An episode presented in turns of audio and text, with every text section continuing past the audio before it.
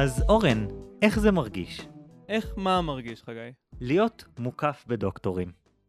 אה, כן, זה באמת די מאיים. רק השבוע קיבלת את תעודת דוקטור שלך, ועכשיו אתה כבר מביא גיבוי, ואני נשאר פה לבד במערכה של אה, מסכנים עם תואר ראשון. כן, בהחלט, אז uh, ברוכה הבאה, צאלה. שלום, שלום. אז הזמנו לפרק היום את דוקטור צאלה רובל, מהחברה ההיסטורית הישראלית, שהיא מומחית להיסטוריה של אירלנד. כל אחד והתחביבים שלו. כן, אז הזכרנו בעבר uh, יותר מפעם אחת את uh, הסכסוך האירי פה ושם, באזכור קצר, uh, אבל מה שקרה השבוע זה שמצאנו שתי שאלות, ואיכשהו גם אורן וגם אני חשבנו שהמודל המתאים ביותר כדי לתת תשובה לשאלות האלה זה המודל של הסכסוך האירי. כן, אז אנחנו עושים פה קצת שבירה של הפורמט. צלה כאן כדי לספר לנו יותר לעומק על העניין הזה, ובמקום שאנחנו נקרא ספר או שניים ונעשה כמיטב יכולתנו, יש לנו אשכרה אה, מישהי שמבינה על מה היא מדברת, ובתקווה זה ייתן לנו לצלול טיפה יותר לעומק. אז uh, צלה, בואי uh, תספרי לנו קצת על עצמך ועל uh, מה בדיוק את חוקרת בהיסטוריה של אירלנד. טוב, קודם כל מאוד משמח אותי לשמוע שכבר נתקלתם והיו לכם שאלות בעניין הסכסוך האירי ובכלל היסטוריה אירית. אני, אני מחזיקה בדעה שכמעט uh, כל דבר אפשר ללמוד מהאירים, אז, אז כן, אז אני מאוד שמחה להיות כאן ותודה שהזמנתם אותי. Um, אני uh, מתמחה בהיסטוריה אירית וספציפית בסכסוך בין uh, אירלנד ובריטניה במאה ה-20. שזה אומר בעיקר לדבר על ה-IRA או ה-PIRA אה, והמדיניות הבריטית אה, שננקטה כלפיהם. וזהו, בגדול, אני מאוד מאוד מאוד מתעניינת בכל הסיפור הזה, אני מקווה שזה גם יעניין את המאזינים שלכם. אז הזכרת uh, שאת מתמקדת במאה ה-20, לסכסוך הזה יש כמובן שורשים הרבה יותר עמוקים, uh, אולי 800 שנה אחורה, להפיכה של uh, בריטניה לפרוטסטנטית ואולי אפילו לפני. אה, אבל בואו ננסה, אה, למי שלא מכיר, אה, מהמאזינים, לספר איפה הדברים עמדו בתחילת המאה ה-20. כן, יש לזה באמת רקע מאוד מאוד ארוך, אני, אני באמת אה, חושבת שמומלץ לקרוא אותו, זה באמת 800 שנה ואנחנו לא נעשה פה עכשיו תקציר של 800 שנה, אני כן ממליצה לכולם לקרוא, זה מעניין. אה, אז בתחילת המאה ה-20 אה, היה ככה, אנחנו נדבר מה היה באירלנד. בעצם אנחנו מדברים על אירלנד כאי נפרד מאי ש, אה, אה, אה, הבריטי, שבאי הבריטי אנחנו יכולים לדבר על אה, אנגליה, ווילס וסקוטלנד באי אחד, ולידם אה, אירלנד. עכשיו, אירלנד היום, כמו שכולם יודעים, מחולקת לשניים, צפון אירלנד ואירלנד, אבל בתחילת המאה ה-20 אה, היא הייתה רק אירלנד. והיא הייתה מוחזקת כולה תחת שליטה אה, בריטית. בעצם אירלנד הייתה חלק אה, מה-United Kingdom, אם תרצו. באי האירי היה, ו- ו- ועדיין יש היום, באי האירי בכללותו יש רוב קתולי. וישנם נאמנים אה, פרוטסטנטים לכתר הבריטי. ופה התסבוכת, כי החברים הפרוטסטנטים שגרים באירלנד הם כבר שמה מאות שנים, הם, הם בעצמם אירים, אבל הם גם צאצאים של מתיישבים אה, אה, אנגלים ו- ורואים את עצמם כבריטים ורוצים להמשיך להיות תחת שליטת אה, הכתר הבריטי. אז זה המצב בתחילת המאה העשרים.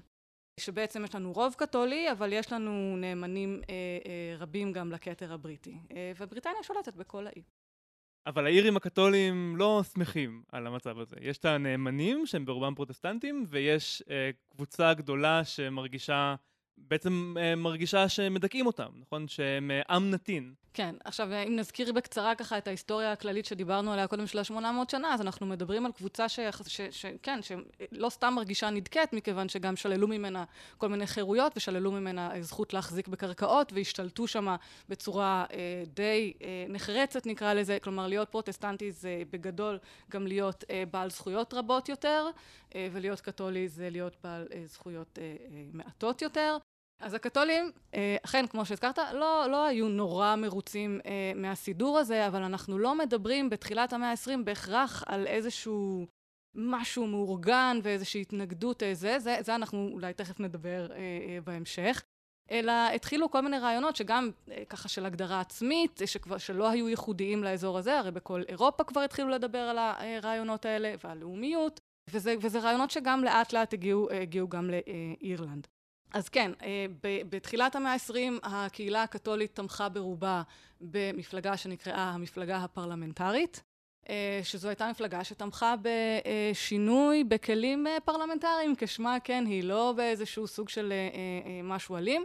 הנושא שבדר... שהיה על השולחן היה מה שנקרא הום רול, שזה בעצם אוטונומיה נרחבת לאירלנד. כלומר שהם יקבלו יותר זכויות, הם יותר יוכלו לשלוט בגורלם, אבל עדיין הם יהיו תחת הכתר הבריטי. מאוד מתבקש לעשות השוואות מסוימות לדברים שיותר קרובים לבית, אבל אנחנו נשאיר את זה למאזינים אני חושב. כן, אבל ההשוואות שאנחנו בוודאות נעשה היום זה השוואות שמתבקשות מהשאלות שקיבלנו. אז אנחנו נקדיש לכל שאלה בערך אה, חצי מהפרק, אבל בעצם יש לנו שני נושאים. בעצם יש לנו את הסיפור הראשון, שעוד רגע נגיע אליו, איתי והגנון, והסיפור השני שנגיע אליו, שהוא אלמוג והארנב. אנחנו נשאיר לכם לחשוב אה, למה אנחנו מתכוונים, אה, אבל נתחיל עם השאלה שאורן החליט להצמיד אליה את הסכסוך האירי, איתי והגנון.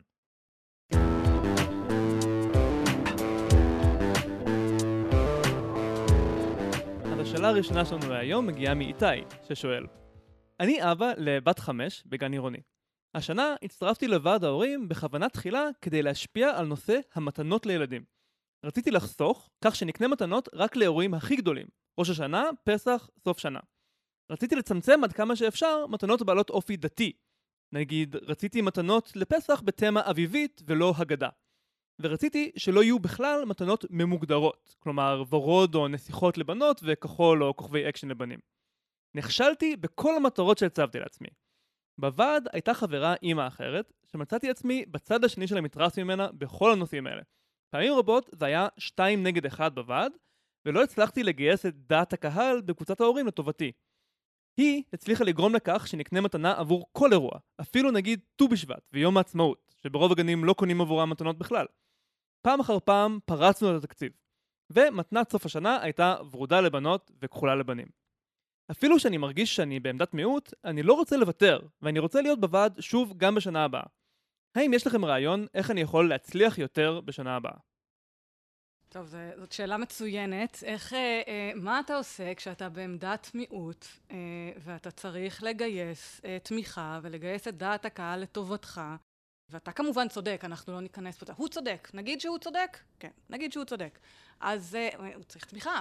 איך, אתה, לבד אתה לא יכול ללכת נגד הכוח הנורא והגדול והלא יודעת מה של, של ועד ההורים שם, זה בהחלט, שרוצים מתנה בכל, בכל חג.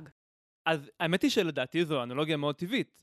איתי הוא כאן אה, ב, בעמדה הרדיקלית יותר של האירים שרצו עצמאות מלאה, ההורים אחרים בגן, אז או שהם אה, ממש פרוטסטנטים, שהם בעד המדיניות המדכאת, נקרא לזה, או שהם אה, איפשהו באמצע והם מתוך אלה שתמכו באוטונומיה, ב-home rule. ואיתי הוא בעמדת מיעוט אפילו מקרב אלה שלא שמחים על המתנות, כי הוא היחיד בעצם שמוכן להתבטא בחריפות בעניין, והוא מחפש איך להעביר את הרוב הדומם הזה להיות ממש אקטיבית בצד שלו. כן, וזו שאלה מעניינת, כי מי שעושה דבר כזה, אני חושבת, דבר, א', דבר אחד חשוב לזכור, זה שאפשר לעשות את זה. הדבר השני הוא שיש לזה מחיר. אה, אז, אז אה, צריך פשוט לחשב מה שנקרא את המסלול. אבל כן, אני אתן מה, שאני, מה שלי נראה דומה כאן, מהסוגיה הזאת, שאיתי אה, הוא גם מיעוט, הוא גם אה, חלש יותר, אה, וגם עומדים מולו באמת כוחות אה, מאוד מאוד חזקים.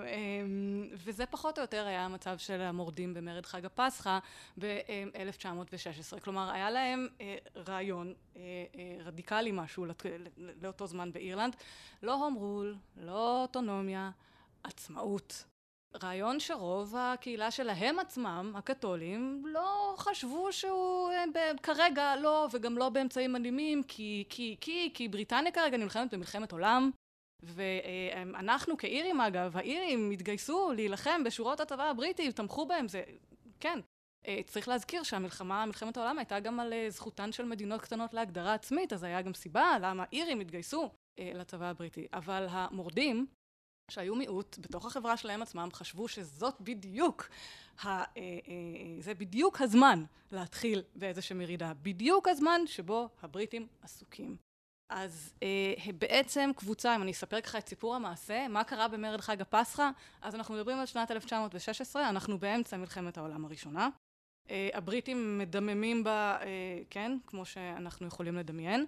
וזה הרגע שהחבורה הזאת, ה-Mary Bands of Men's האלה, שאני לא יודעת איך לקרוא להם אפילו, החליטו שזה הזמן למרוד. הם היו קבוצה לא נורא גדולה, של משהו כמו 1,500 איש, מכל מיני ארגונים, לא רק ארגון אחד, היה שם שיתוף פעולה בין כמה ארגוני מורדים נקרא להם, אירים, והם החליטו שזה הרגע לייצר מתקפה, מה שנקרא מבפנים, על, על השליטה הבריטית באירלנד. ומה שהם עשו זה פשוט באפריל 1916 נכנסו לדבלין ופשוט כבשו כמה בניינים מרכזיים בעיר. הבניין המרכזי שנראה לי, אני חושבת שכולם מכירים את הסיפור הזה, זה בניין הדואר המרכזי שבדבלין.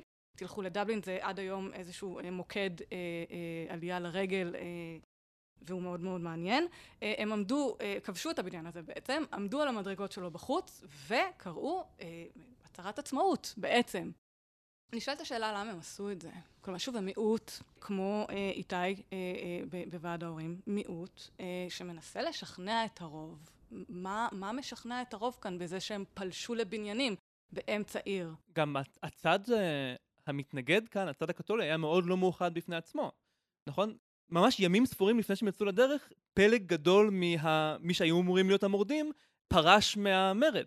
ובעצם אחד המנהיגים כתב אה, בעיתונים שהוא קורא להפסיק את המרד.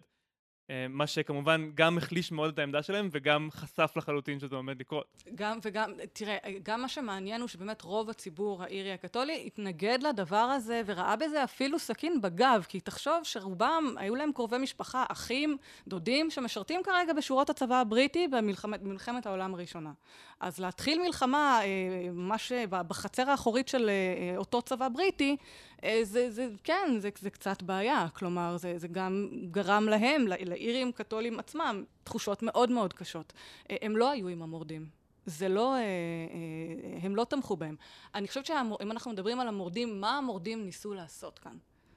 מה הם ניסו לעשות? כלומר, הם, הם, הם חשבו ש-1500 איש יגרשו את הצבא, את האימפריה הבריטית הגדולה מהאי האירי? אני, אני חושבת שזה, ש, שלא. אני חושבת שמה שהם רצו לעשות זה לייצר איזושהי נקודת מפנה, איזשהו אה, רגע מסוים שייזכר. אה, אולי הם חלמו שאם הם יתחילו את המרד, אז כל האומה האירית תתגייס ויצא מזה משהו יותר גדול ממה שזה היה. אגב, אם אנחנו נסיים את סיפור המעשה, מה שהיה היה ככה. המרד כשל. הבריטים פשוט מחצו אותו די מהר, ואנחנו מדברים על מרד שלא, שמבחינה צבאית לא הצליח. הבריטים הרגישו בנוח להביא ממש ארטילריה ולהפגיז את דבלין ולפרק אותה לרסיסים. נכון, אנחנו יכולים לדבר על זה גם אחרי זה למה, אבל באמת, הנקודה היא שהמרד כשל. אבל האם המרד כשל? זו נקודה מאוד מעניינת, כי אני קראתי ציטוט מאחד המנהיגים של המרד, שאחרי זה הבריטים הוציאו אותו להורג, פטריק פירס, והוא אמר לגבי השאלה הזאת של האם הם נכשלו, הוא אמר, לא הפסדנו. לסרב להילחם משמעו להפסיד. להילחם זה לנצח. עמדנו בהבטחתנו לעבר האירי, ואנחנו מעבירים הלאה מסורת לעתיד. אני, אני חושבת שמה ש, שחשוב במרד הזה, שכמו שאמרנו, שצבאית הוא כשל, אבל אה, הוא למעשה תודעתית הצלחה מסחררת. אה, וכדאי להזכיר פה דבר מאוד מעניין, שיש הרבה מחקרים שמדברים על המורדים עצמם, על האנשים, הגברים והנשים שהיו בתוך המרד הזה. אלה אנשים שהיו מאוד מודעים לעמידה על במה. היו ביניהם אפילו כמה אנשים שאומנויות הבמה לא היו זרות להם. ופדריק פירס לדוגמה בעצמו היה משורר, אלה לא, זה לא המילים שהקראת עכשיו, זה ציטוט שאני באמת אה, מאוד מאוד אוהבת, זה ציטוט מאוד מודע, הוא מאוד מאוד מודע למה הוא אומר כאן. מה הוא אומר כאן? הוא בעצם יוצר כאן איזשהו נרטיב של אה, אוקיי, אנחנו, אנחנו לא הפסדנו, קודם כל הפסד זה עניין יחסי, אנחנו לא הפסדנו כאן. אנחנו נלחמנו באימפריה הבריטית הגדולה, ואנחנו נלחמנו, אנחנו עמדנו על שלנו, אנחנו קיימנו, במה אנחנו ניצחנו? קיימנו את ההבטחה שלנו לעבר האירי, ואנחנו גם מקיימים עוד הבטחה, לעתיד האירי. ו- וזה מישהו שאומר משפט כזה, זה מישהו שמודע לחלוטין למשקל של המילים של מה שהוא אומר כאן, ול- ולאיך זה, זה יתגלגל עוד קדימה, אני, אני בטוחה שהוא חשב על זה, אין, אין לי ספק בכלל. ואני באמת חושבת שהכוח של, של המרד הזה בנרטיב שהוא יצר. הוא, הוא יצר נרטיב של המשך ישיר של מסורת של התנגדות לשלטון הבריטי על ידי התנועה הרפובליקנית, כלומר התנועה לעצמאות והעם האירי. עכשיו המציאות הייתה אחרת, כמו שדיברנו, לא, לא היה להם את התמיכה של העם, הפופולרית של העם כשהם פתחו במרד הזה, אפילו להפך, לא תמכו בהם. עכשיו, אני באמת חושבת שהמורדים יצרו, יצרו מצב שפשוט, הם פשוט יצרו סמל הם יצרו סמל למאבק, הם יצרו משהו שאפשר להזדהות איתו, ו- והרעיונות של המרד, שזה הדבר החשוב כאן, הרעיונות של המרד לא מתו איתו. בדיוק להפך, הרעיונות האלה רק הלכו והתעצמו אחרי שהמרד הזה כביכול נמחץ. בעצם יש פה איזה עניין של לשנות את מה שמוגדר כהצלחה.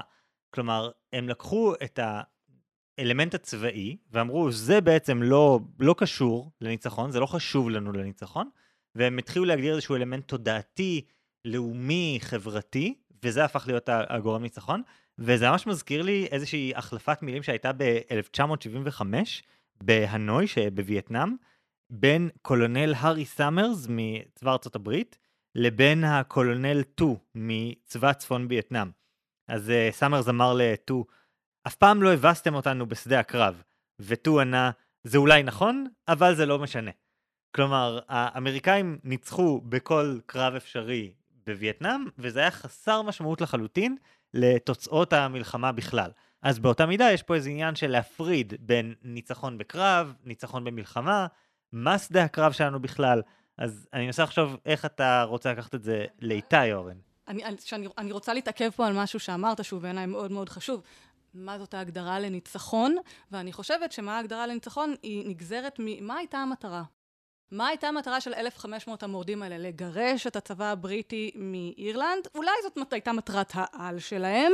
סביר להניח שזו הייתה השאיפה, הרצון, החלום. אבל האם הם באמת האמינו ש-1,500 איש יגרשו את הצבא הבריטי? סביר להניח שלא. אז סביר להניח שהייתה להם אולי מטרה קצת יותר צנועה. אולי הם לא חשבו שהם ינצחו צבאית, אה, אבל הם בהחלט רצו לייצר את הרגע החשוב הזה, את הנקודת מפנה הזאתי במאבק, שתעלה בצורה ברורה מאוד את העמדה שלהם, והוא רעיון העצמאות. כלומר, שלא היה בצורה מאוד מאוד אה, בוטה ככה קודם בשיח, אה, וגם לקרוא תיגר מאוד מאוד ברור על השליטה הבריטית באי האירי, ולהוביל למפנה באופן המחשבה וצורת המחשבה של הציבור בעניין הזה.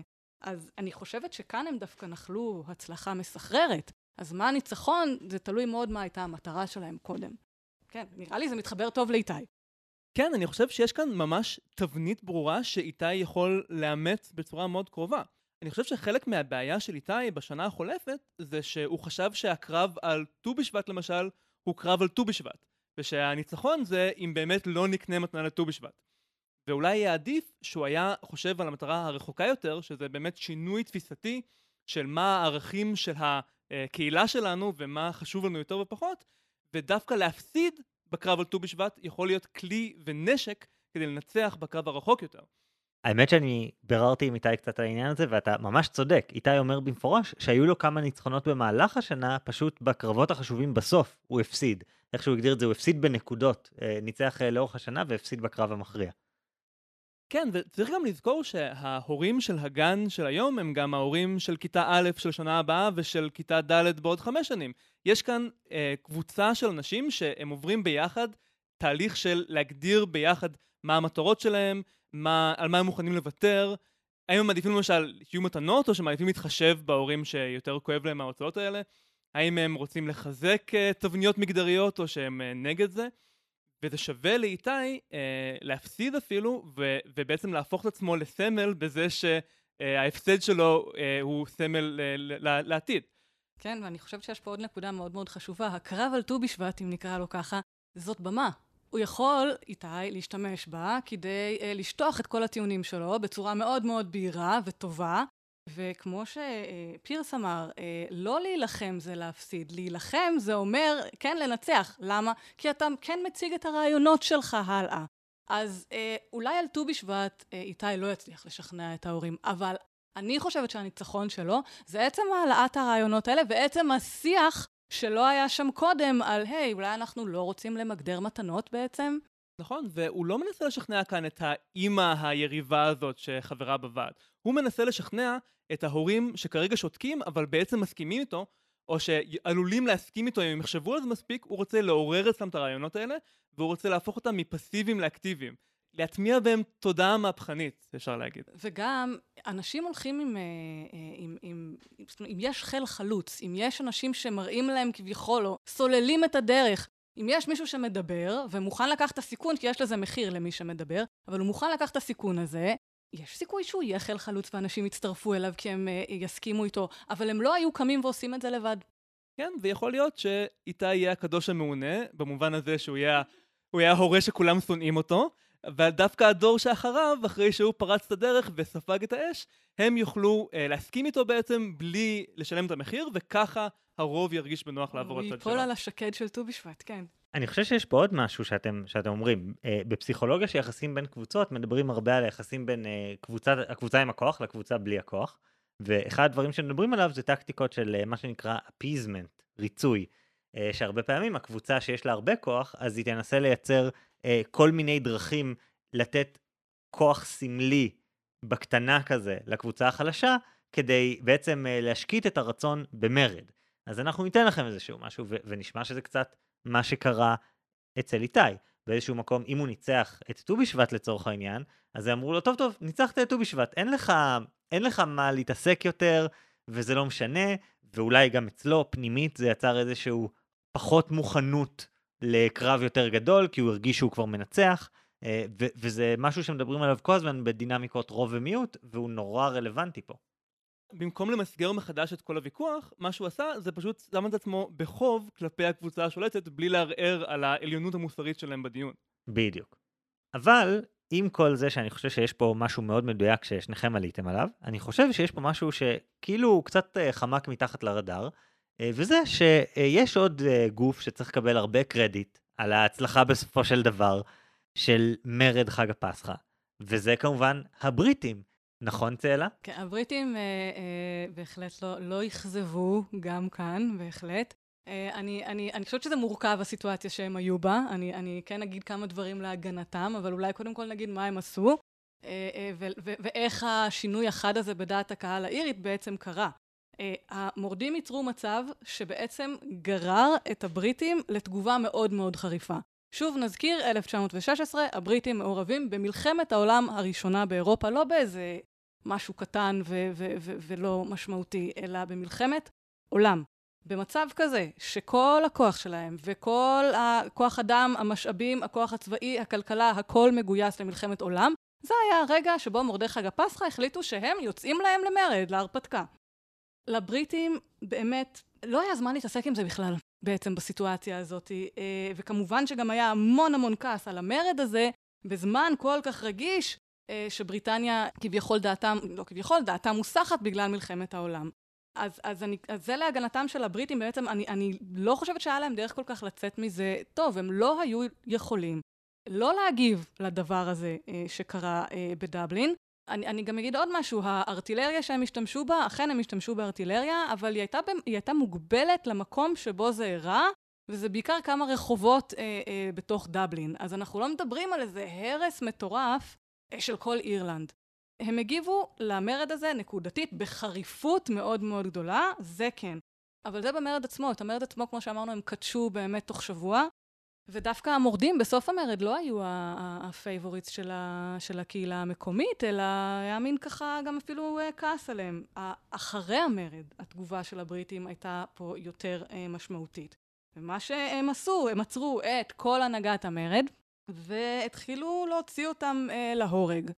כשעם כל הוצאת, הוצאה להורג ככה הציבור האירי נהיה יותר ויותר ככה פחות ופחות סובלני נקרא לזה זה הגיע למצב שגם את אה, אה, מנהיג ה-Citizens Army, אחד מהארגונים שלחמו במרד חג הפסחא, ג'יימס קונולי, הוא נפצע במרד בצורה מאוד מאוד קשה. הם הוציאו אותו, הבריטים הוציאו אותו להורג כשהוא ישוב על כיסא. כלומר, חכו שהוא ימות, כלומר לא היה שום, שום צורך בדבר הזה מלבד איזושהי אמירה, לא, אנחנו נוציא אותו להורג בעוון הפשעים שהוא ביצע. זה גרם לזעם ציבורי אה, גובר והולך בציבוריות האירית. אה, הבריטים גם הגיבו ככה, גם אחרי המרד הם הגיבו כמובן בצורה של שליטה יותר נרחבת על כל האי, למרות שהמרד היה אה, בדבלין בעיקר, כמו שאמרנו. זה נראה לאירים שם כעונש קולקטיבי. וזהו, עכשיו נעצרו, הבריטים ערכו מעצרים אה, אה, נרחבים מאוד של הרבה אנשים שגם לא היו קשורים למרד. גם כן העלה כמובן את, ה, את, ה, את הכעס כלפיהם. לאט ומהר, אם אפשר להגיד, אה, דעת הקהל באירלנד אה, זזה לכיוון הרדיקלי, והתחילה אה, פשוט לתמוך בעמדות כפי שבוטאו על ידי המורדים. טוב, זה כבר ממש ממש ממש בדיוק כמו הסיפור עם ארנב, אז אני מציע שנעבור אליו.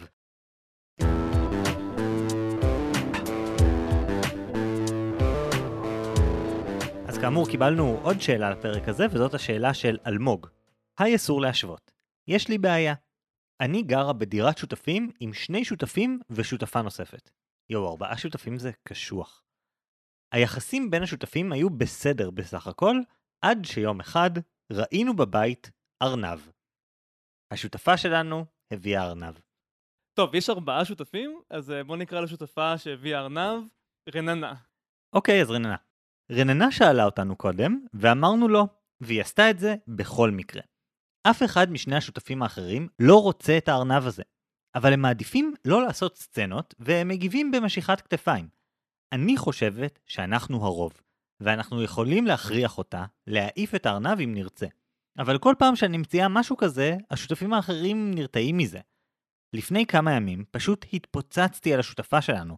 צעקתי עליה שזה לא יכול להמשיך ככה, ושאם זה ימשיך, אנחנו נפנה לבעלת הבית.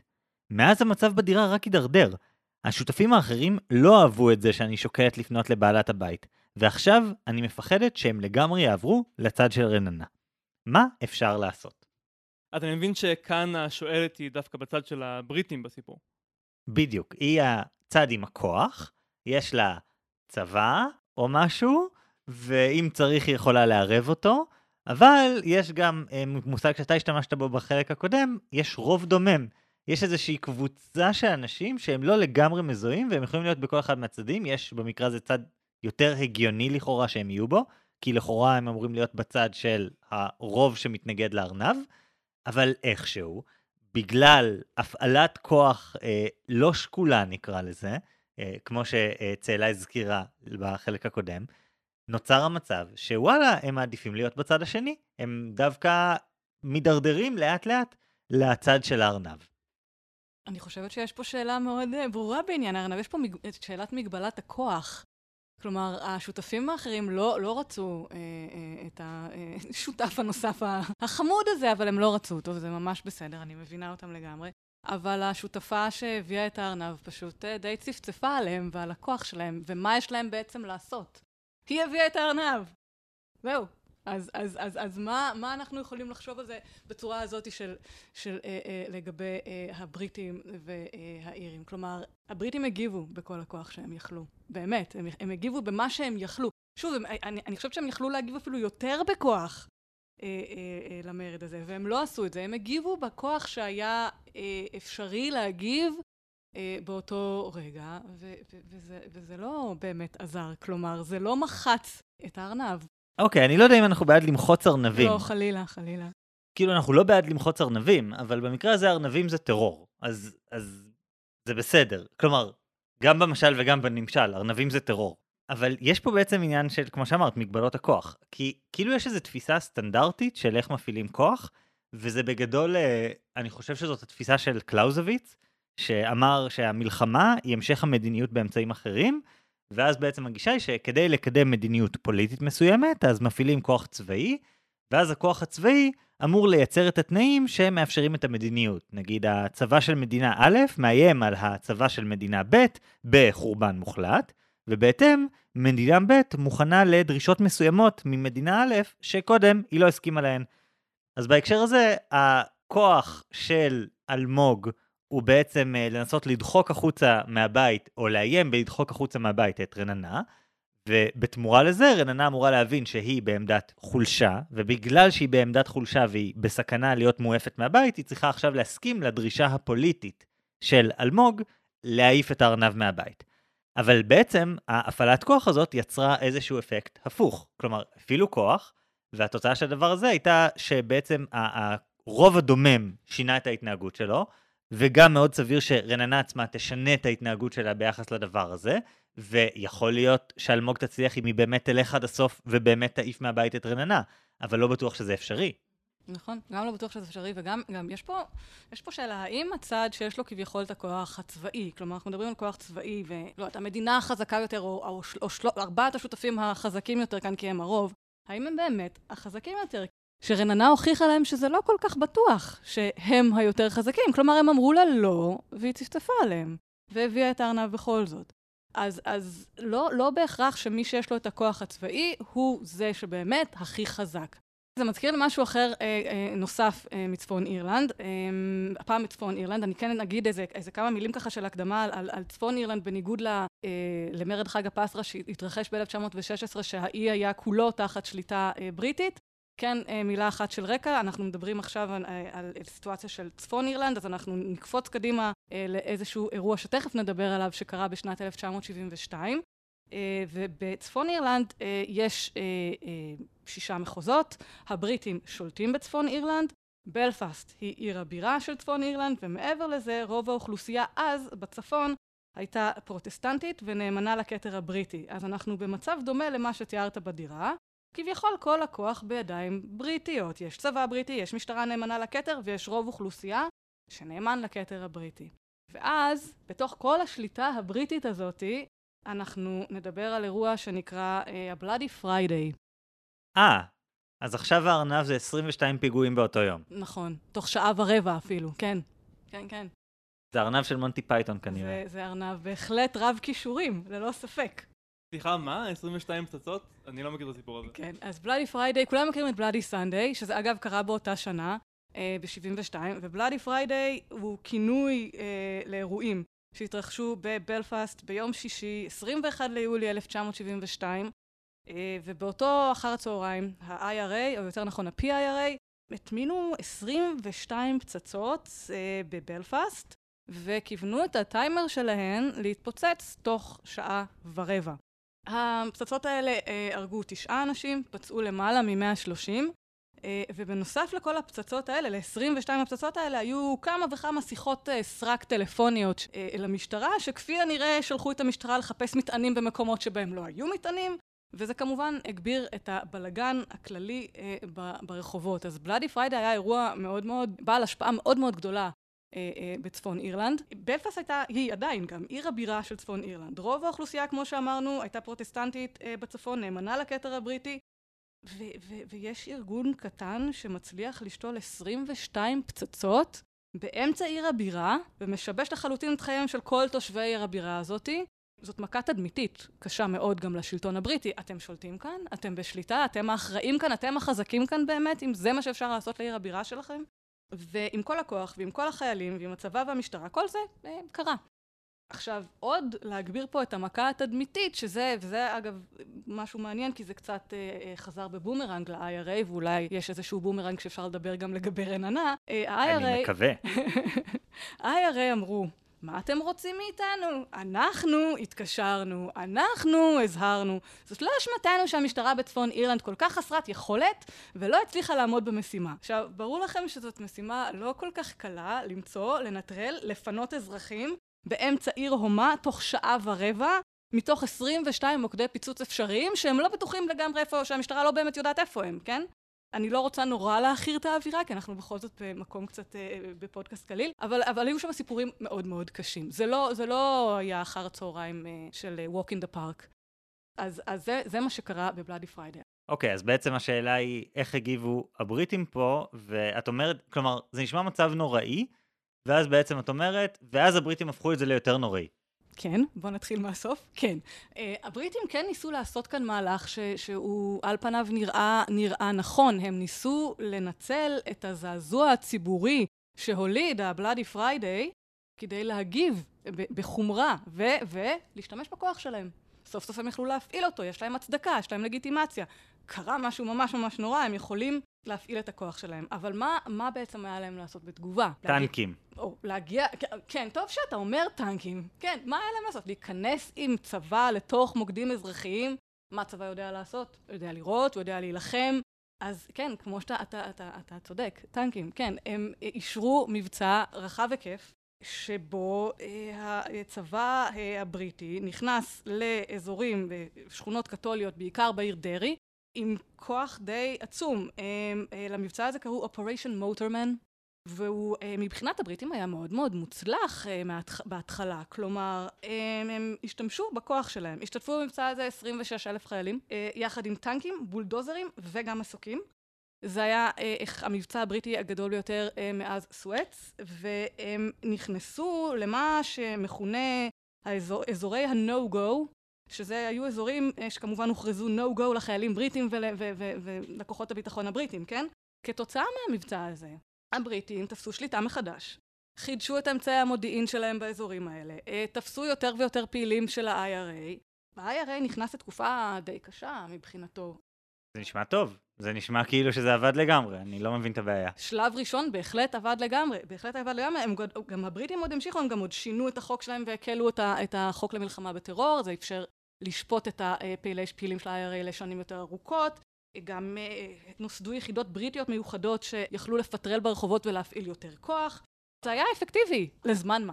אפשר להגיד שהארנב הוכנס לכלוב מאוד קטן בחדר של רננה, והוא לא יכול לצאת משם. כן, כן, כן, זה בהחלט הפעלת הכוח נראתה לפרק הזמן הזה גם אה, מאוד מאוד מאוד מוצלחת. כן, בהחלט. אוקיי, okay, אז כמובן, אני, אני, מחכה, אני מחכה לפיצוץ. כאילו, זה נשמע שהולך להיות ה payoff הזה, שבו הבריטים קולטים שהם עשו טעות נוראית. מה שקרה אחר כך זה שה-IRA שינה קצת את הטקטיקה. אם בגלל נוכחות ערנית, נקרא לזה, של כוחות ביטחון אה, בריטים, קשה לפוצץ דברים בצפון אירלנד, למה לא לפוצץ דברים באנגליה עצמה? נהדר. כן, אז אה, אנחנו יכולים לדבר לדוגמה על פיצוץ בפאב בגילפורד בחמישי באוקטובר 74, ואנחנו יכולים לדבר על חודש אחר כך פיגוע נוסף הפעם בברמינגהם, ובהחלט ה-IRA שינה טקטיקה. עכשיו, מה קרה עוד? אני לא סתם מזכירה את שני הפיגועים האלה, כי בשני הפיגועים האלה, לאחריהם, הבריטים אה, עצרו אנשים חפים מפשע. הם נודעו כהגילפורד 4 והברמינגהם 6. עכשיו, אה, אם נזכיר את הסיפור בגילפורד, אה, נעשה עליו הסרט המאוד מאוד מאוד ידוע בשם האב, בעצם אנחנו מדברים פה על סמל מאוד מאוד מאוד אה, ידוע לאי צדק נגד האירים. עכשיו, מה שמעניין פה זה כזה דבר. הבריטים, גם מזה ספגו מטכ"ל תדמיתית קשה מאוד מאוד. הם אלה שהבריטים הם אלה שחטפו פה את הפיגועים האלה, אבל כל הפוקוס בעצם הלך לזה שהם אה, עצרו, האשימו, אה, שפטו והרשיעו בהליך משפטי, כן, שאמור להיות הוגן, אה, אנשים חפים מפשע. והאנשים האלה השתחררו מהכלא, לדעתי, אה, רק, רק בשנות התשעים. כלומר, הם ישבו שנים ארוכות מאוד בכלא, לא, אבל בכפם. אז אם אנחנו נחזור רגע למבצע הצבאי, על המוטורמן, אה, המוצלח מבחינת הבריטים, צבאית, מוצלח, והנוכחות הצבאית הערנית בצפון אירלנד לאחריו, זה פשוט גרר שינוי בצורת הפעולה של ה-IRA, של ה-PIRA, שעברו אה, גם לעוד פאזה, פשוט ליותר, אה, לפגע גם באנגליה. אה, ואפילו שהבריטים היו הקורבן בפיגועים האלה, המעצר וההרשעה של אנשים חפים מפשע, הם למעשה מה שאנחנו זוכרים היום, ובעצם הפכו לסמל מאוד מאוד גדול, לחוסר הצדק של המערכת הבריטית מול אה, האירים בסכסוך. אז אוקיי, קודם כל אני מרגיש שאני ממש מקווה שרננה לא מקשיבה לפודקאסט, כי היא קיבלה פה עצות מאוד טובות, ואני לא, אני לא בצד של רננה למען הסר ספק. אנחנו בצד של אלמוג, להכניס ארנב לדירה, לא סבבה, אוקיי? סבבה. אולי איתי יכול להפיק משהו מה, מהתובנות האלה, אבל אני רוצה שנייה לדבר על, על מה כן לעשות עם הפעלת כוח. כי אני ניסיתי לפרק את הסוגיה הזאת, ונחשפתי לטעויות הקשות של הבריטים אה, אה, בתקופה הזאת באירלנד, והגעתי לספר קטן וממש מרתק, שנקרא War from the Ground Up, של אה, הקצין הבריטי אמיל סימפסון.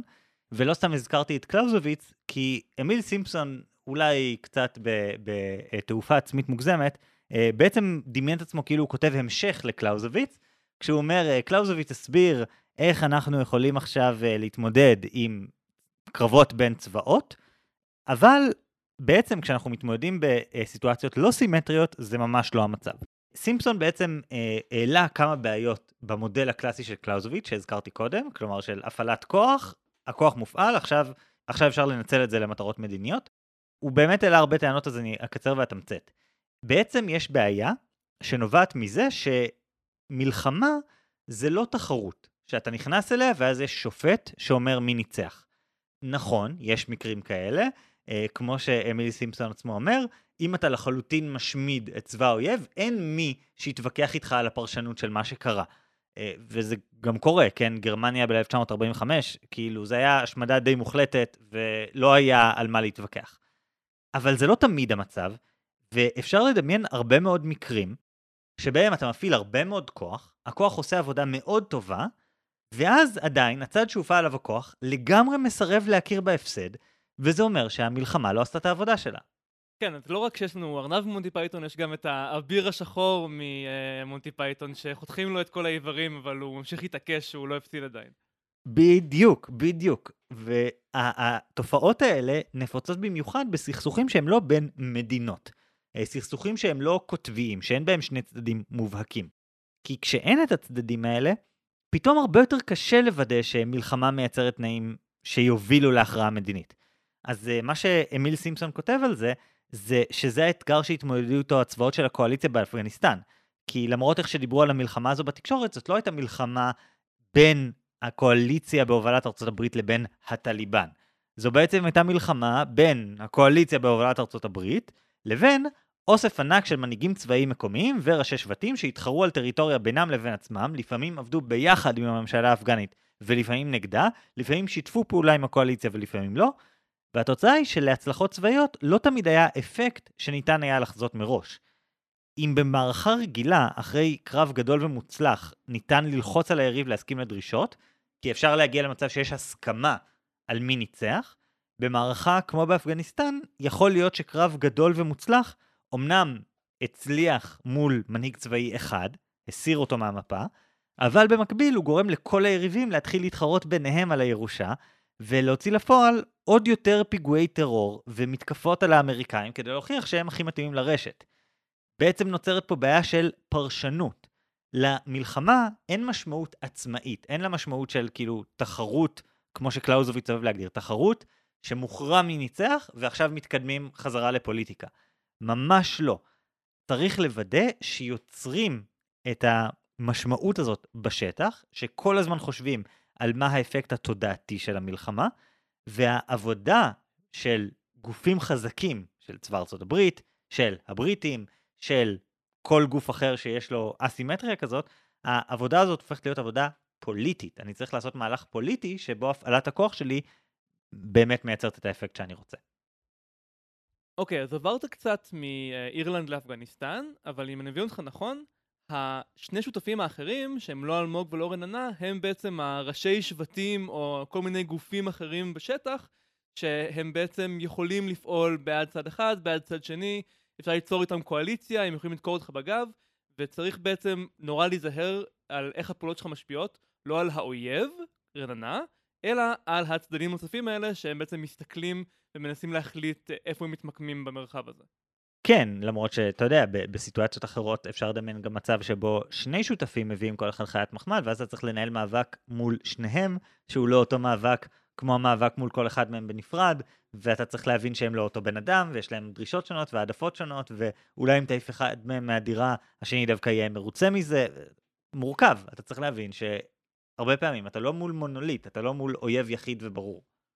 כן, אם נחזור למרד חג הפסחא, זה כביכול היה סכסוך בין הקבוצה הקטנה הזאת של ה-1500 מורדים רדיקליים לבין הממסד הבריטי, אבל מי שבאמת יצא מושפע מזה זה לא המורדים, שהם פשוט לא היו קבוצה מספיק גדולה כדי שזה יהיה חשוב, ולא הבריטים, שבעצם לא שינו את דעתם לגבי כלום. מי שבאמת יצא מושפע זה כל מיני גורמים באמצע בחברה האירית ששינו את העמדה שלהם ובעצם שינו את השיוך שלהם אחד לשני. נכון, בעצם מה שנקרא רוב המתון, אלה האנשים שתמכו במפלגה הפרלמנטרית שדיברנו עליהם בהתחלה, אמ, והם אלה שבאמת שינו את, אה, את דעתם בצורה די, אה, די קיצונית. אנחנו, אם אנחנו מדברים, ב-1918 היו בחירות, אז בעצם השין פיין, המפלגה שבעצם הפכה להיות מי שמייצגת את העמדות של המורדים כפי שבוטאו במרד חג הפסחא, ב-1918 היו בחירות, והשין פיין עלו משבעה מושבים ל-73, והמפלגה הפרלמנטרית ירדה מ-68 מושבים לשישה. אמ, ואנחנו יכולים לראות פה את האפקט, אגב, זה לא רק האפקט של מרד חג הפסחא, זה האפקט של מה שדיברנו עליו, התוצאה של איך הבריטים התנהלו אחרי מרד חג הפסחא, ו, אה, וגם משהו שלא הזכרתי, שהיה שם עוד סקנדל מאוד מאוד מאוד גדול, שנקרא משבר הגיוס. הבריטים באיזשהו שלב רצו לגייס גיוס חובה את האירים לתוך הצבא שלהם, כי מלחמת העולם עדיין נמשכה כשהם רצו לעשות את זה. זה אגב צעד שהיה מאוד מאוד שנוי במחלוקת. אפילו הפרוטסטנטים אמרו לממשלה הבריטית, אל תעשו את זה. זה נמנע בגלל שהמלחמה, מלחמת העולם הראשונה פשוט הסתיימה, אבל עצם הכוונה ועצם הרעיון ועצם הוויכוח הזה מאוד מאוד חיזק את השינפן ואת העמדות שהם ייצגו, שלא היו העמדות הפופולריות לפני מרד חג הפסחא. אז אני רוצה לחזור לאלמוג, ולתת לה את העצה ש, שאפשר להוציא מהדבר הזה. אה, נכון, לכאורה יש לך יותר כוח, יכול להיות שגם בפועל יש לך יותר כוח, לא יודע, אולי את בקשר טוב עם בעלת הבית והשותפים האחרים לא, אבל השימוש בכוח יכול לפגוע בך בחזרה. את מאוד בקלות יכולה להגיע למצב שאת מייצרת קואליציה נגדך, את מזיזה אנשים מצד לצד, את מאבדת את הרוב הדומם, כל הדברים האלה יכולים לקרות, שלא לדבר על זה שאולי רננה תקשיב לפרק הזה, תזהה את עצמה, כי כמה סיטואציות יש של אנשים שמביאים ארנב לדירת שותפים בלי לבקש רשות, ואחרי שסרבו להם בעצם, זה נדיר, אז בעצם היא יכולה, לא יודע, להשאיר לך את הארנב בחדר, ואם להקביל למה שקרה בשנות ה-70.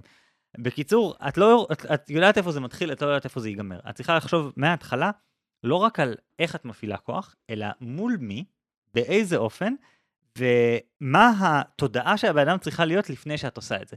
את צריכה לייצר קואליציות עם שאר השותפים, את צריכה אולי לעשות אסקלציה יותר הדרגתית מול רננה, כדי שהיא תרגיש שהצעדים שלך הם לא רצויים, אבל הם uh, צפויים ואפילו לגיטימיים, גם אם היא לא מסכימה איתם. יש דרך ארוכה לעשות. פשוט להפעיל כוח, מה שיקרה לך זה שאת uh, תטבעי בביצה האפגנית uh, או בביצה האירית, או אני לא יודע איך זה הולך להיראות בצורת ארנב, אבל את מבינה. אני חושבת שבאמת צריך לעשות פשוט אה, חישוב של העניין הזה של הכוח. זה לא, אני לא הייתי אומרת לא להפעיל אותו בכלל בשום סיטואציה, באף מצב. באמת לעשות את כל השיקולים שאמרת עכשיו, את הניתוח הזה, זה מאוד מאוד מאוד חשוב. אה, וגם הרבה פעמים, אם אתה נגיד לא כל הזמן משתמש בכוח הזה, וזה הופך להיות איזשהו מין איום, מרומז אפילו, שכולם יודעים שיש לך את הכוח הזה, אבל אתה לא כל הזמן מפעיל אותו, אז יהיה גם קצת יותר קשה להשתמש בזה נגדך, כלומר, אתה לא תהיה כמו איזה מישהו שכל הזמן קוטש אנשים אחרים ולאט לאט נחלש, כי, כי מוסרית אתה תקבל ביקורת מאוד מאוד מאוד חריפה, אלא מפעיל את הכוח שלו רק כשקורה משהו מאוד מאוד מאוד מאוד רציני, ואז אה, אולי תהיה לך קצת יותר לגיטימציה אפילו להפעיל את הכוח הזה. ו- ועוד דבר שאני אסב אליו את התשומת לב, זה משהו שמדברים עליו הרבה בצבאות שמתמודדים עם אתגרים מהסוג הזה, זה בעצם לייצר uh, בנק מטרות כלומר, לייצר מצב שבו יש לך אה, ארסנל מורכב ומגוון של כלים, שאתה יכול להפעיל בהתאם לחומרת המצב. כלומר, שהברירה שלך לא תהיה שקט או פצצת אטום, כאילו, כי זה לא יוביל אותך לשום מקום. אתה צריך לייצר איזשהו מצב שמרגישים שיש הלימה, אה, תגובה פרופורציונלית, מה שנקרא. בקיצור, אלמוג, אני מציע פשוט להיות יותר זהירה בהפעלת הכוח, לחשוב כל הזמן על המשמעויות שלו, ואז אולי, בסופו של דבר, תצליחי להיאבק בארנבים.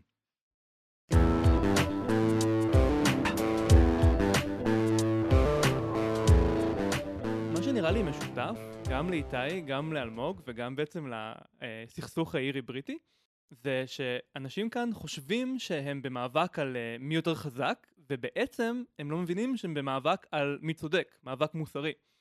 והם מנסים להשיג את העליונות הצבאית, את העליונות של הכוח, והם לא שמים לב שהם מאבדים את העליונות המוסרית.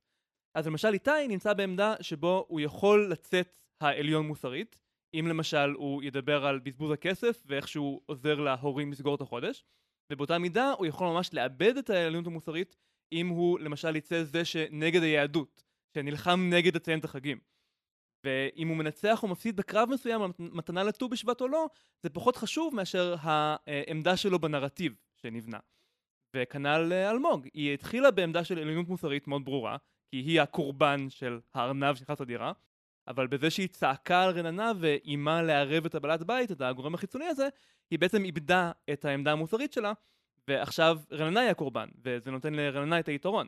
וזה ממש כמו עם האירים והבריטים, שבעצם החליפו הלוך ושוב את העליונות המוסרית, לפי גם מעשים ממש, מי שם פצצה איפה, וגם לפי דברים טיפה יותר ארטילאיים, יותר אה, אפילו פואטיים, כמו המשפט הזה של פטריק פירס. אבל אני לא חושב שזה רק מוסר. כלומר, קודם כל יש פה איזשהו עניין של, אה, נראה לי הזכרתי את זה קודם, הפסיכולוגיה של יחסי רוב מיעוט, שמה שמדברים עליו בתחום הזה, זה בעצם פסיכולוגית, מה שיש לרוב זה את הכוח, וזה בא בדרך כלל עם איזשהו כאב מכרסם פנימי של חוסר מוסריות, ומה שיש למיעוט זה שאין לו כוח, אבל כן יש לו את uh, תחושת המאבק, את התחושת צדק, את כל הדברים האלה. וזה נורא קשה לוותר על זה גם לפעמים, וזה עולם שלם שאפשר להיכנס אליו בהזדמנות אחרת. אני חושב שלא לשני הצדדים יש באותה מידה את עניין המוסר, אני חושב שפשוט לצד החלש בסיפור, הרבה פעמים יש יכולת לנצח באמצעות למשוך את זה מזירת הכוח, שבה הוא בוודאות בחיסרון, לזירת המוסר. אני חושב אבל שצריכים להסתכל על זה ולהבין שאפשר למשוך את זירת ההכרעה להרבה כיוונים. דוגמה קלאסית זה מאבק אחר של הבריטים, נגד האמריקאים, במלחמת העצמאות של ארצות הברית. כי במלחמה ההיא, אמנם היו שאלות של מוסר שהיה אפשר לדבר עליהן, והאמריקאים כל הזמן סיפרו לעצמם סיפור על המוסר שלהם, אבל בפועל המלחמה הזאת נסובה על סיבולת, על זה שהאמריקאים ניסו להראות לבריטים שלא שווה לכם להשקיע את המשאבים, אנחנו נמשיך להילחם, אנחנו נשרוד יותר זמן מכם, עזבו, תוותרו, וזה עבד. הם העבירו את זה למישור הסיבולת, ובמישור הסיבולת, הפרלמנט הבריטי החליט, חלאס, אנחנו לא מממנים את המלחמה הזאת. אפשר לעשות את זה עם הרבה דברים, אבל העיקר פה הוא להבין שבמקרים של אסימטריה של כוח, הכוח זה לא הדבר היחיד שיכריע. יש עוד הרבה דברים שיכולים להכריע בפועל. כן, ואני באמת חושבת שזו נקודה ממש ממש אה, חשובה באמת, העניין הזה, הוויכוח המוסרי, או הוויכוח על מי צודק, כי הרבה פעמים בסכסוכים האלה, כל צד חושב שהוא צודק, כל צד חושב שהוא מוסרי, אה, או שהוא מתנהג במידתיות הראויה והמוסרית, אה, בניגוד לצד השני, שמפעיל כוח לא, לא הוגן, לא צודק ולא מוסרי. ויש איזשהו, יש כל מיני ויכוחים גם, כלומר, האם זה מוסרי וצודק לפוצץ 22 פצצות באמצע עיר אזרחית? שאלה. כלומר, ה-PIRA חטפו הרבה מאוד ביקורת על ה-Bloody Friday הזה, זה לא, גם מתוך האוכלוסייה שלהם עצמם, זה לא שכולם אמרו, אוי, איזה יופי, אתם נורא נורא צודקים. אה, לא, לא כולם הסכימו עם זה, וגם צריך לזכור שמפיגועים של ה-IRA נפגעים לא פעם גם אה, אנשים קתולים שגרים בצפון אירלנד בדיוק כמו הפרוטסטנטים. הפצצות האלה הן אקראיות, הן פוגעות אה, גם אה, בכולם. אני, אני לא יודעת, יש כמו שמה שחגי הזכיר על התחושת הצדק של המיעוט. נכון, הם, הם נלחמים מאבק שמבחינתם הוא, הוא באמת יותר צודק, הם נלחמים לשחרור הרבה פעמים, נכון? לפחות במה שדיברנו אה, כרגע באירלנד.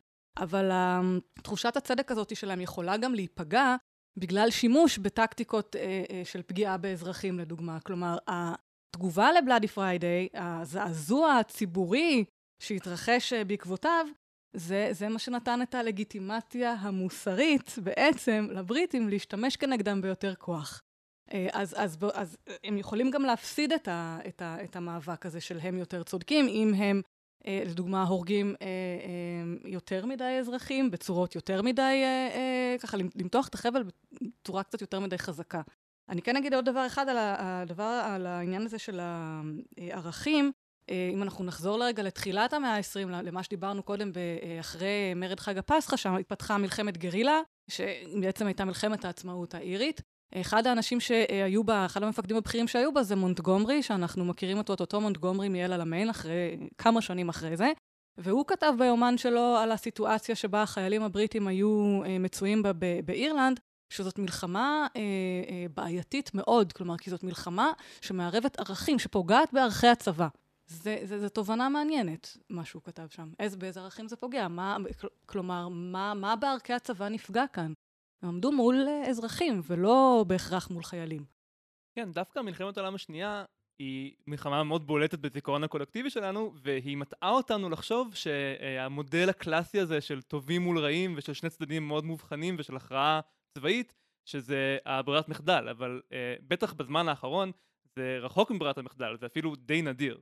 נכון, אני חושבת שרוב הסכסוכים שבאמת אה, בזמן המודרני הם, הם, הם שונים מסכסוכים שצד אחד אה, מוכרע לחלוטין וכולו נקטש לגמרי עד דק, ויש פה מאזן כוחות אחר, אני חושבת, בסכסוכים האלה. ובאירלנד באמת, בצפון אירלנד, אה, זה נגמר בפשרה, שבינתיים מחזיקה. זה נגמר בפשרה, יחסית מוצלחת, טפו טפו טפו, כלומר הסכם שלום מ-1998 ועד עכשיו, שמחזיק, ובאמת סט של פשרות ההסכמים האלה שמה. זה לא שההסכמים האלה לא עמדו בהרבה הרבה הרבה מאוד אתגרים לאורך הדרך, הם עמדו אבל הם מחזיקים. עכשיו יש להם אתגר לא פשוט עם הברקסיט, לדוגמה. כלומר, זה to be continued. אבל כן אני חושבת שהם השתיתו שם מערכת אה, שעובדת עד כה לפחות בצורה מאוד מאוד טובה, של אה, פתרון האתגרים והבעיות בצורה שהיא פוליטית והיא לא אלימה. עכשיו, זה לא אומר שאין בכלל אלימות, זה לא אומר ש, שכל המתחים של הסכסוך הזה פתאום התפוגגו באחת ב-1998 כי נחתם הסכם שלום. לא, יש עדיין אה, בעיות מאוד מאוד קשות שם. גם בהקשר של הסכסוך, גם בהקשר של אה, אליטה ו- ו- ואוכלוסייה שהיא אה, ענייה יותר וחזקה, או חלשה, חזקה יותר.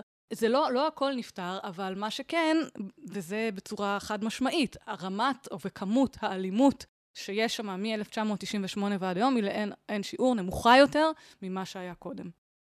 טוב, אנחנו לקראת סיום, אז צאלה, לפני שאנחנו מסיימים, יש לך עצות אחרונות לאיתי ולאלמוג? אה, אז לאיתי אני הייתי מציעה, אה, הוא היה במצב שהוא היה צריך לסחוף אחריו את ההמונים, מה שנקרא. אני הייתי מציעה לו לייצר רגע אה, מכריע ומשנה תודעה. ו- ושלא כמו בדוגמאות שהבאנו מאירלנד, זה ממש לא חייב להיעשות באלימות. יש דרכים אה, לא אלימות אה, לעשות את זה, אה, והוא יכול אה, להשתמש במיני סכסוך שהצגתם כאן, אה, שהוא, שהוא נתקל בו, אה, בצורה אה, שהיא, תהיה, שהיא תהיה מועילה. מה שחשוב פה באמת זה לייצר את הרגע הזה שאחריו אה, אה, אנשים כן ילכו איתך, וגם לא נורא להתרגש מזה שהפסדת את ט"ו בשבט, יש אחרי זה את פסח, ויש אחרי זה את החגים של אה, ראש השנה. בקיצור, השנים הן ממשיכות והחגים ממשיכים איתם, אז לא, אז לא נורא להתרגש. אם אתה חושב שהמאבק שלך צודק, ויש לך מה להגיד בעניין, כן, נסה לייצר את הרגע הזה שיסחוף אחריך המונים, מה שנקרא.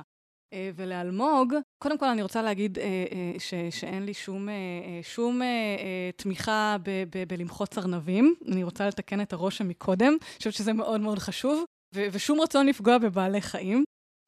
אלמוג נמנה על הרוב של השותפים בדירה, נכון? וזו הייתה הבעיה. אני, אני הייתי נמנעת מהפעלת מלוא הכוח שיש לשותפים בדירה, ואולי לחשוב איך, איך פותרים את הסיטואציה הזאת בצורה שהיא קצת יותר אה, מועילה. אני חושב שאפשר תמיד לאיים בכוח, הרי תמיד אפשר לאיים על רננה, שהם יעיפו אותה מהדירה. אפשר לעשות את זה בכל רגע. אה, השאלה אם צריך לבוא עם כל התותחים הכבדים על ההתחלה, אה, ו, אה, אה, וכולי וכולי. אפשר לנסות לחשוב איך אה, לייצר איזה שהן שותפויות עם הרוב המתון שנמצא בדירה, ולראות איך, אה, אה, איך בכל זאת משכנעים את רננה לא להביא ארנב לדירה. טוב, זה השלב שבו בדרך כלל היינו אומרים שההכרעה תגיע מכם המאזינים, אבל uh, יש לנו כאן פרק שהוא טיפה לא בפורמט הרגיל. כן, אז הפעם אנחנו לא הולכים לשאול אתכם מי צודק יותר, אלא מי יכול ללמוד יותר טוב מהמודל שהבאנו כאן. בעצם אנחנו סיפרנו לכם הרבה על הסכסוך האירי והתהפוכות שהיו בו לאורך השנים, ויש פה שני קייסים, שני סיפורים של מערכות יחסים מורכבות, של uh, חוסר איזון ברמת הכוח. מי לדעתכם יכול להיעזר יותר בסיפור הזה? איתי וועד ההורים? או אלמוג והארנב. כרגיל, אנחנו מזמינים אתכם לעשות לייק לעמוד הפייסבוק שלנו, להצטרף לקבוצה חובה להשוות, להמליץ לחברים וקרובי משפחה שעשויים להתעניין, והכי חשוב, לשלוח לנו עוד ועוד שאלות שנוכל להכניס לפרקים. ואנחנו גם נשמח אה, לשמוע מכם מה חשבתם על השבירת פורמט הזאת, אה, על אה, הגישה הטיפה שונה שבאנו איתה הפעם, והאם לדעתכם זה עובד. ובכל מקרה, אה, צאלה, המון תודה שהתארחת לנו, היה ממש מרתק. תודה רבה שהזמנתם אותי. אה, אני חייבת להגיד שזה היה מאוד מאוד מעניין, וגם העניין הזה של להכניס את הסכסוך האירי לתוך המודל שלכם, זה היה בהחלט מאתגר, מעניין וגם קצת מצחיק, אז תודה. אה, לא יוצא לי לצחוק הרבה בסכסוכים. כן, המון תודה. ולכם, המאזינים, המון תודה על ההאזנה. אני חגי אלקיים שלם. אני אורן ברנשטיין. ונתראה בפעם הבאה עם השוואות חדשות.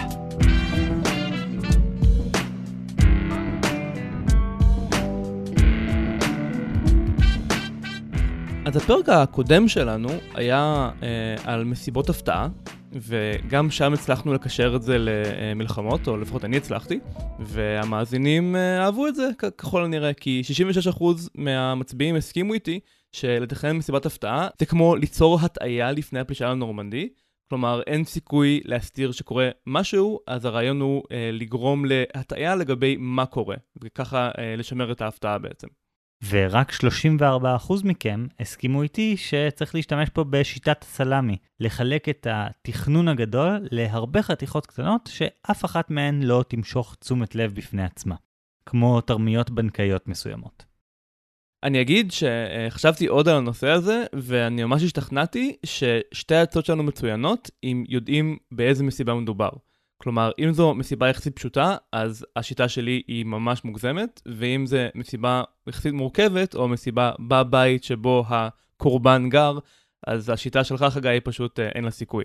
ומעבר לזה, היה דיון ממש מרתק אה, בתגובות הפעם. למשל, רפאל כתב לנו, מסכים עם אורן.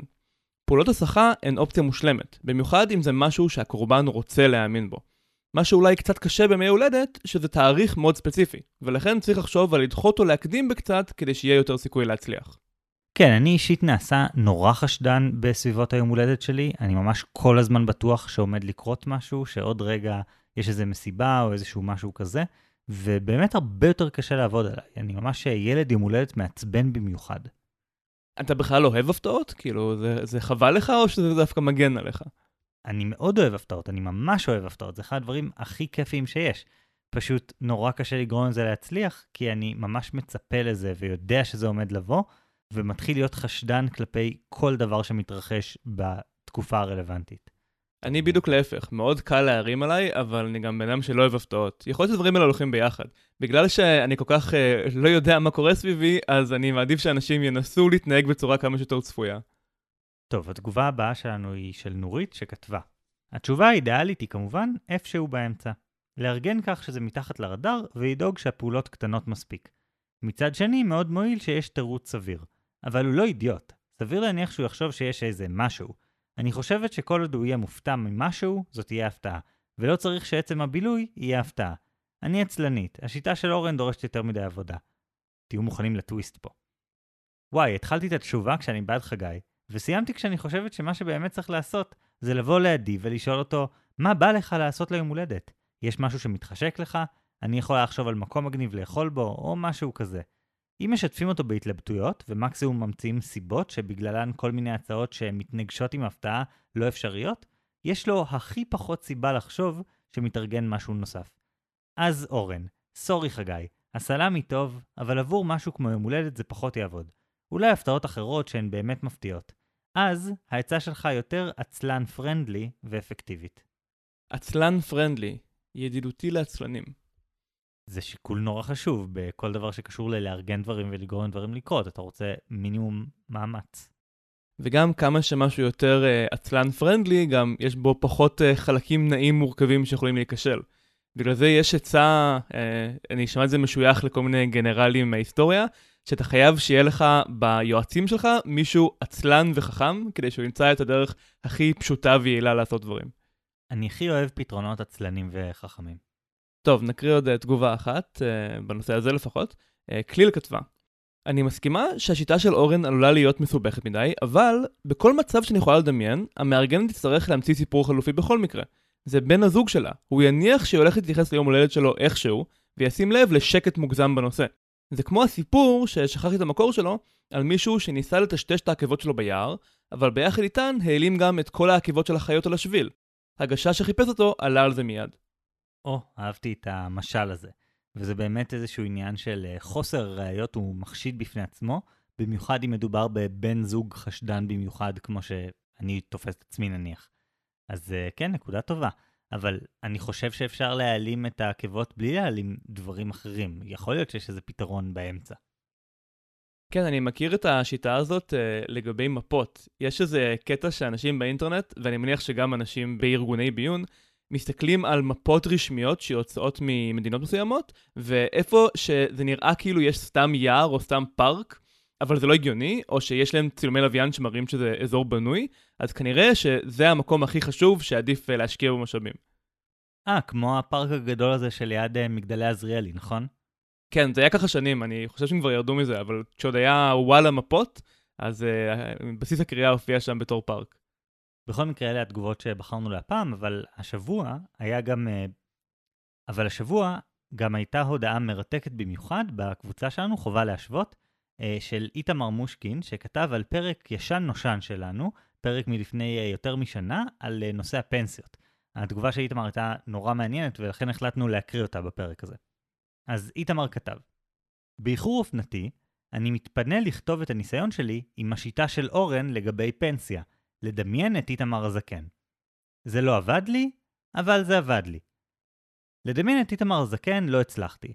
בוא תבקש ממני לדמיין את מותי שלי עצמי, למה לא?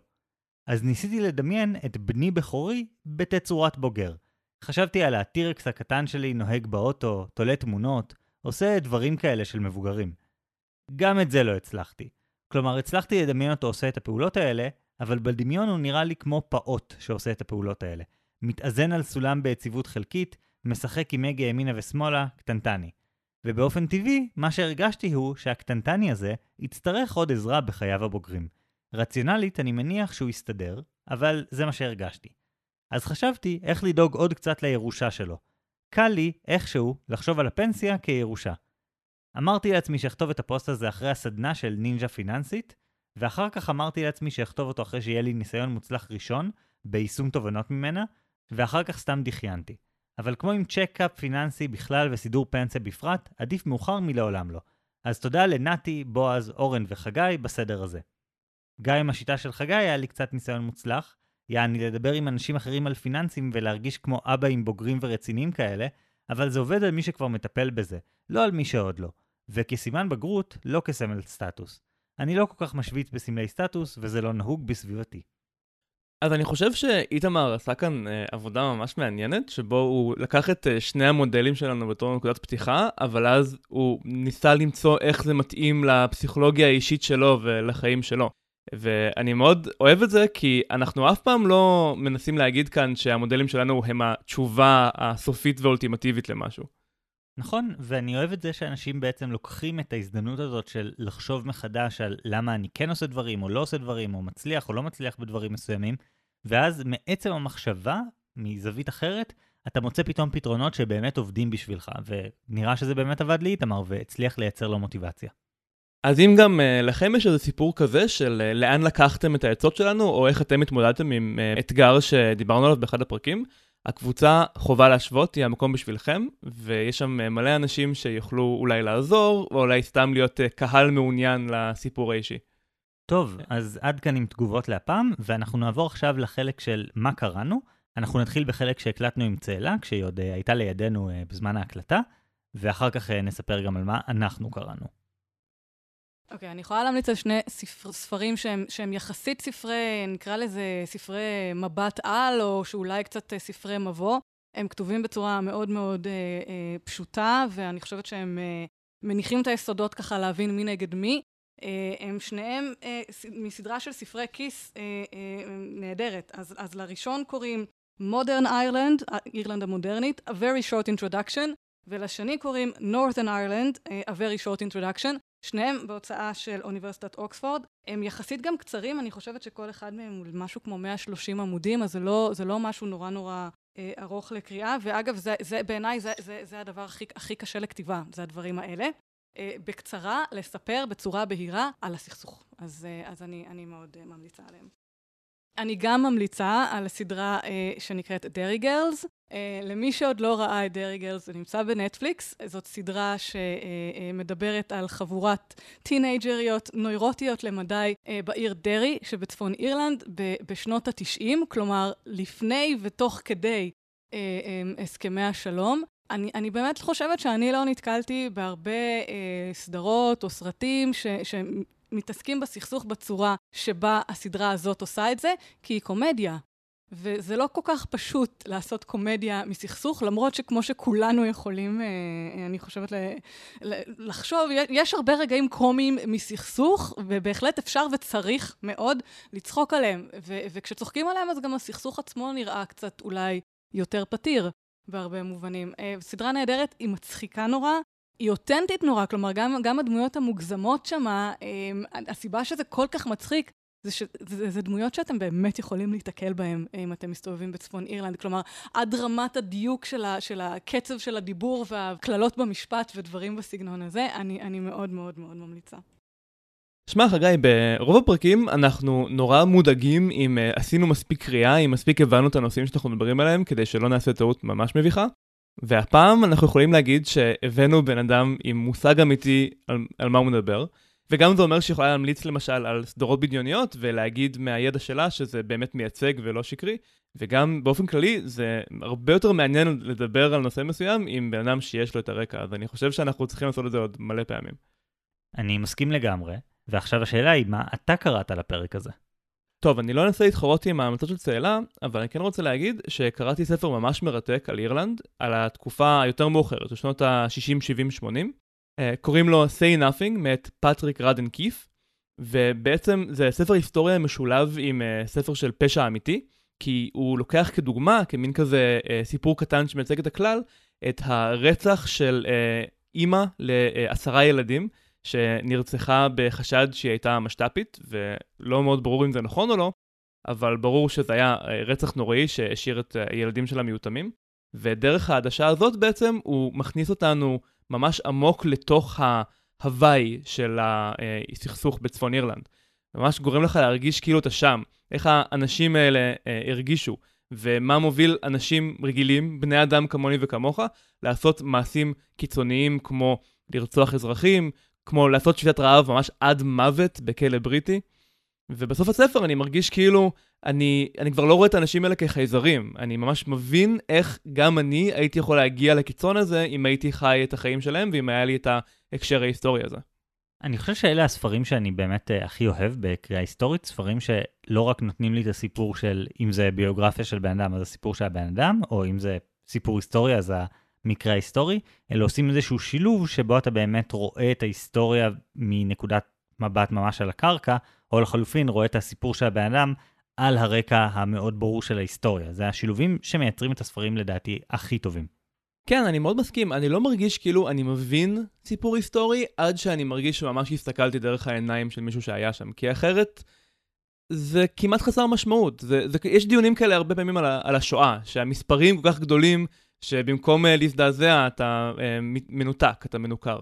ודווקא דוגמה אחת ספציפית היא הרבה יותר אפקטיבית מאשר מיליון uh, נתונים וסטטיסטיקות. או במילים של סטלין, מוות אחד הוא טרגדיה, מיליון מיטות הן סטטיסטיקה. אכן, אה, אני לא יודע אם הוא באמת אמר את זה, אבל המשפט הוא מעניין. חגי, אנחנו דיברנו בזמן הפרק על הספר שאתה קראת, אבל בוא תספר לנו עוד. כן, אז הספר uh, War from the Ground Up של אמיל סימפסון, זה ספר שנמצא לי ברשימת הקריאה מאז 2013 בערך. כל הזמן אני אומר לעצמי, אני אגיע אליו, אני אגיע אליו. לפני איזה חצי שנה גם קניתי עותק פיזי ואמרתי, יופי, עכשיו שיש לי עותק פיזי זה יקרה, ובזכות הפרק הזה אשכרה קראתי אותו. והקטע שלו זה שהוא בעצם לוקח את המלחמה באפגניסטן ומשתמש בה כדי לנסות לנסח איזה שהן תובנות כלליות יותר על אסטרטגיה פוליטית של קרבות אסימטריים. כלומר, קרבות שבהם יש צד מאוד מאוד חזק וצד הרבה יותר חלש, ובעצם האסטרטגיות לחימה הרגילות, הקלאוזוויציות נקרא לזה, הן כמעט מפסיקות להיות רלוונטיות. עכשיו הוא מנסח את זה בתור uh, קרבות המאה ה-21, זה ממש הטאגליין של הספר, 21st Century Combat as Politics, אבל אני חושב שזה נכון להרבה דברים הרבה מלפני המאה ה-21. כלומר, מלחמות ועימותים אסימטריים כאלה, יש לנו הרבה מאוד זמן, ובעצם אולי עכשיו אנחנו מתעסקים בזה יותר, כי המעצמות ממש מוטרדות מהדבר הזה, וזה תופס להן יותר תשומת לב ומשאבים מאשר מלחמות קונבנציונליות, אבל זה לא דבר חדש.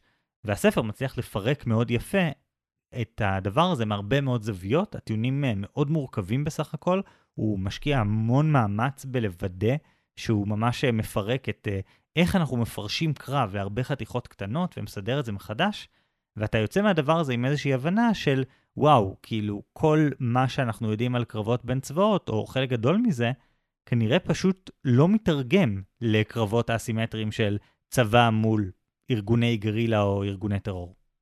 כן, אני חושב שזה באמת ההבדל בין המאה ה-21 למאה ה-20, אם יורשה להיות פה מכליל בצורה ממש קיצונית. שהמאה ה-20 התאפיינה בעימותים הקונבנציונליים הכי גדולים בהיסטוריה בעצם, ואז התקבעה אצל הרבה אנשים איזושהי תפיסה, בהמשך לקלאוזוויץ, שיש כאן איזה תופעת טבע.